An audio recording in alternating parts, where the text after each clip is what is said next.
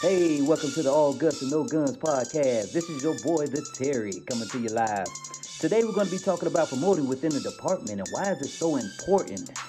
Well, to start off, you know, you always got to start off as an officer. I know nowadays we don't let officers go past four or five years before they think about promoting, and now we have more younger sergeants than usual that or have only done the officer position for only like maybe a year or two.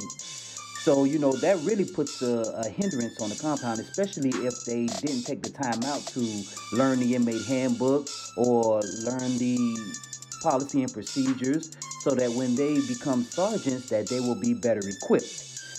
Well, don't be afraid of promoting because promoting is actually how you make the facility better. And if you haven't heard this before, I understand that the higher you go up in corrections, the less you know about the compound. So you always have to know when you start rubbing elbows with those people that can make the changes, you have to remember that you were once an officer. So make the changes while you can. But in order to make the changes, you have to promote and be the change. Well, a lot of people like to run away from sergeant, but to me, actually, sergeant is the well, if you want to hear it from me, the sergeant is actually the highest supervisory position on the entire compound because they affect the way the officers work, thus affect the way the compound is ran. You see, OICs affect the morale of the facility. So everybody in your upper administration and, and captains and lieutenants on above, they have to understand that they affect the morale of a ship and have to be cautious about the things that they do. So whenever you ever take the chance to jump into a, a higher position, with that being said, like lieutenant or captain, you have to understand you can't have favorites. That's one. I know that they were your homeboys and homegirls, probably when you was in as a sergeant and as an officer. You guys went out, y'all hung out, y'all did things together.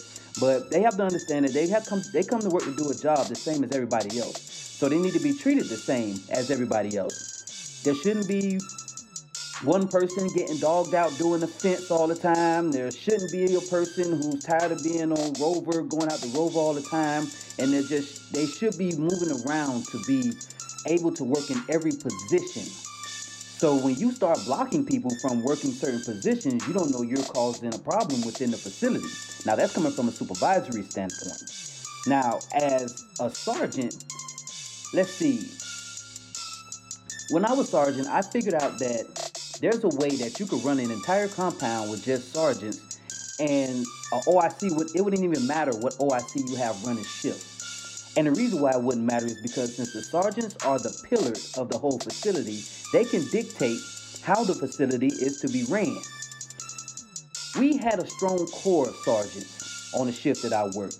The core was so strong that we ran through maybe three different captains that didn't have to worry about nothing in every OIC meeting that they had to go to because we had everything together. So while they were getting chewed out by maybe their colonels and, and, and wardens, uh, other captains about their shifts, our captains knew that he could sit in the shift with his hands crossed and not have to worry about too much or nothing because he knows that his shift is going to be ran uh, to the standards of his liking. Uh, when you have sergeants that can do a captain's job, you're breeding them to be OICs. So instead of you coming in being the only OICs, you have a shift of four or five OICs. See, that is where the that's the ticker that gets into it. When you promote into the uh, inside the department, it leaves I won't say a stain, but it leaves a greater sense of building. You know, leadership is one of those things that you, if you're not bred to do, you can be trained for. And when sergeants understand their job, if a officer have a problem, they should be able to come to that sergeant and everything should end right then and there because they'll have the answer. I know we're raising people with less time as the position before that they work because we need the positions filled. But if that person has the fire to want to learn and lead, they can still take those positions and lead well. But they still have to know that they have to learn. Don't take the position and take the shirt just to chill and stump out people fires that are coming in on shift who are trying to learn the job.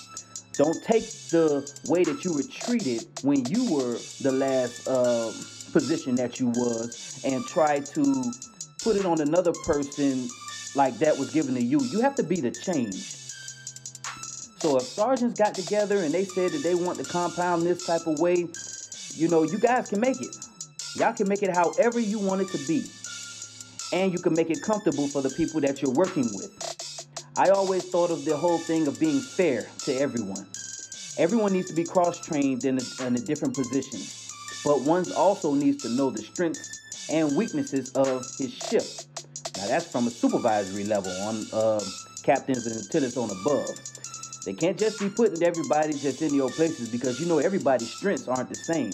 And unless you want your shift to be ran in a garbage type of way, you can put them anywhere you want to put them, but you should put your strengths where your strengths are.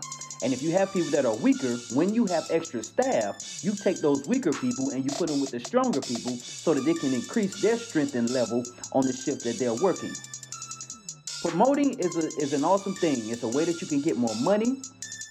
It's a way that you can receive, you know what I'm saying, more status, more benefit. You'll get a more insight on what's going on on the compound. You'll have more control over what's really going on at your whole facility. You know, you can't count for everybody that's in the whole state to to do changes, but as a sergeant, you have the right to change your shift. You know, so if I've never said anything, you know, promoting can be a great thing.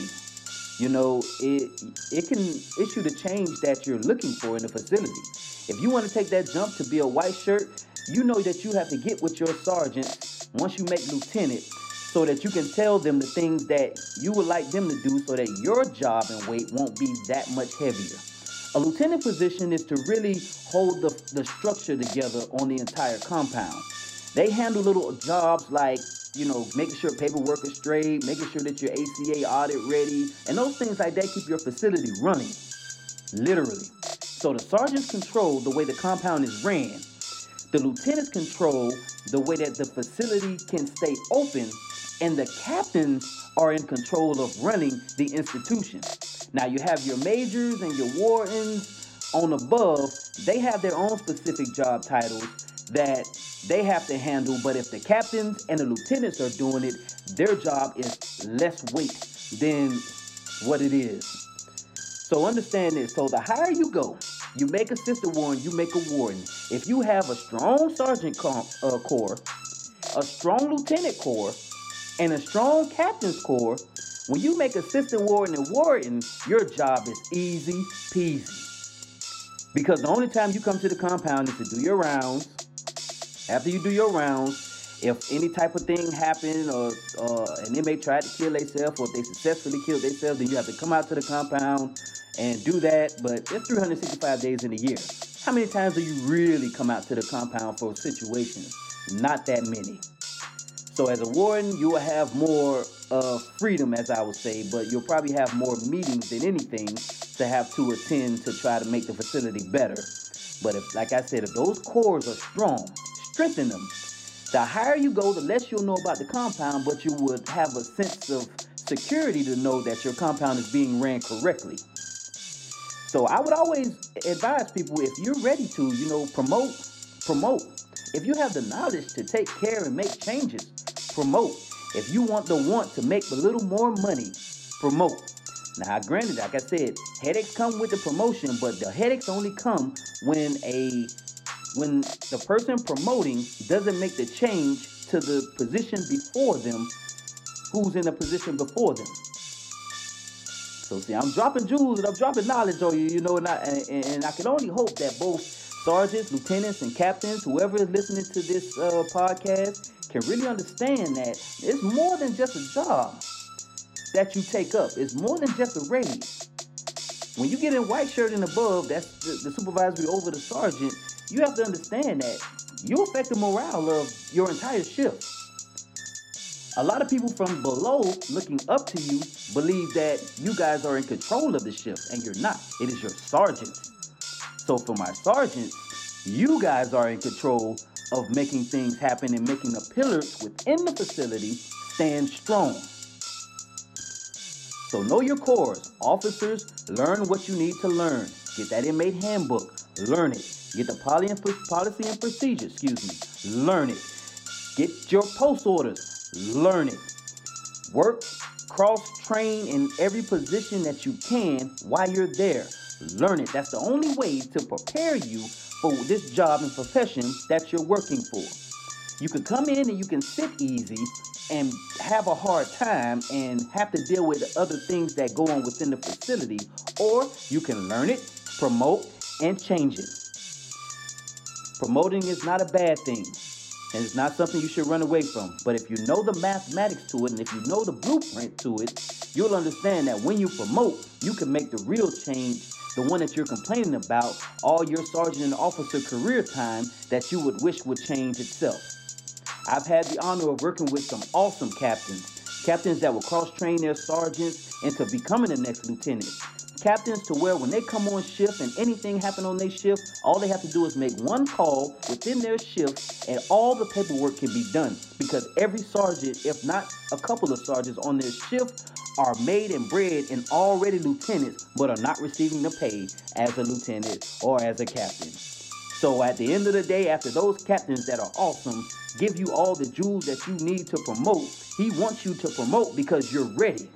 Now, I understand that some people have uh, house issues and things that they have to get in order before you become a white shirt because the white shirt's position, it really almost never sleeps. But you can make it sleep if you be the change. You get with your significant other, if you have one. If you don't have one, that should be all the more you should promote.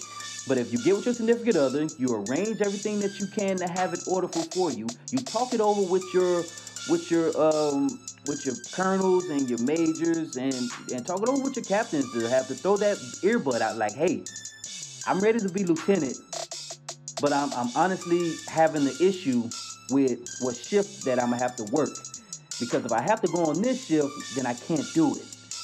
But if you could place me on this shift and maybe we can see how this works out, uh, not see how this works out, but if you could place me on this shift, it'll work out better for me and my family, and it'll give you an extra uh, lieutenant or an extra captain. And whenever I can, I know that I can order my way around to make it fit for my family. I just can't have this as a permanent spot. But temporarily, I can go on this shift and that shift and this shift whenever need be. If you can secure my spot within the shift that I like or the shift that can work out better for my family, I can go ahead and promote. Because if not, you'll just end up having them waiting until that time comes and it's open for sure. That then they'll go up and then they'll promote. Promoting is not a bad thing. Everybody can do it. If you learn your position and you go ahead and you promote and you learn that position and you go ahead and promote, cross train, it can be awesome for the compound, but only if you're willing to be the change. Don't allow your friends and everybody that are in lower positions to dictate how you run a white shirt position because they'll end up getting you crumbled. Because all you're going to get is a bunch of write ups, a bunch of people not willing to work your shift, a bunch of people willing to not come in, and a bunch of people willing to call out, and a bunch of people willing to put in for shift changes. And if you see a lot of shift changes, somebody in upper administration is the problem because they're destroying the morale of the shift. These are the things that your colonel can't see, these are the things that your major can't see, and these are the things that your warden can't see. But all three of those positions will protect their white shirts with everything and every living bone in their body. But sometimes we have to ask the hard questions to the sergeants and see if in increments we can make the change within the supervisory status to boost that morale back up to make everybody want to come to work to work the job effectively. This has been your boy, the Terry, coming to you talking about promotion and promoting within the department. I can only hope that you guys took some of these valuable jewels and would implement them into your work, your daily work style and make it all happen and make it all work. I hope you all have a good day. Enjoy your lives. Promote if you can. Learn the job as much as you can. It's still a job and it still has to be ran. And if we all want raises, we all know who to reach. We have to contact legislation.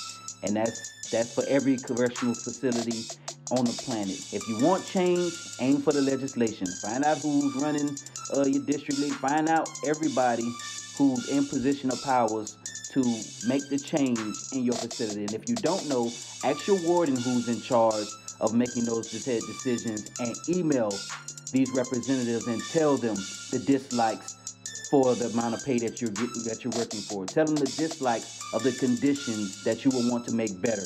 Tell them the dislikes that what that needs to be changed to make it better and make people want to come to work.